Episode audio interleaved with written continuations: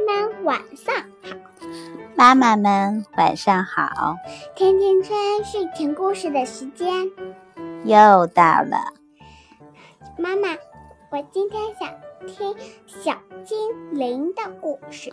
从今天开始啊，我们的甜甜圈的睡前故事换一种方式来讲好吗？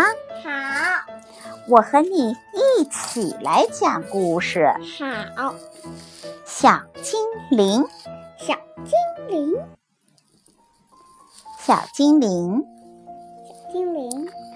从前有个善良的鞋匠，他的生活越来越穷苦，最后只剩下一块够做一双鞋的皮料了。晚上，他裁好鞋料，打算第二天早上再做，然后就去睡觉了。就去睡觉了。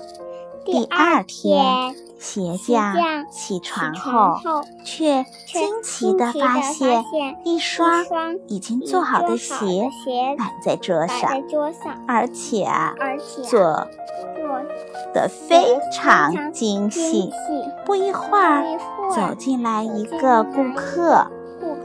他对这双鞋爱不释手，花高价把鞋子买走了。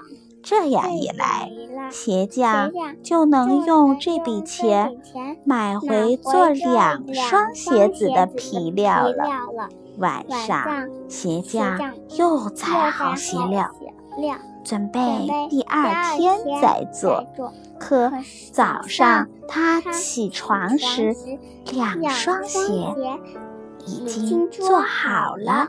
于是就这样，日复一日，他头一天晚上裁剪好的皮料，第二天早上啊就加工完成了。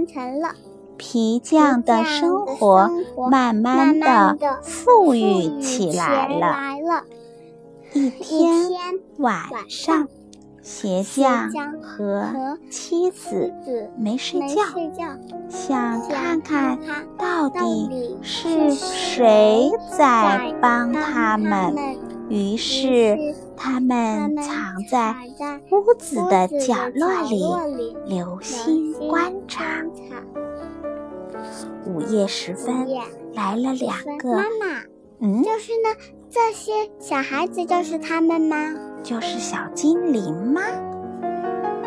是吗？是的。哦，午夜时分，来了两个小巧玲珑、光着身子的小矮人。他们坐在鞋匠的工作台前。拿起裁剪好的皮料，开始做鞋，动作迅速而敏捷。鞋匠看得目不转睛，对他们的手艺赞赏不已。小矮人做好鞋子，又把东西整理好，才匆匆离去。鞋匠的妻子说：“咱们得好好感谢小矮人才是。他们光着身子跑来跑去，会动着的。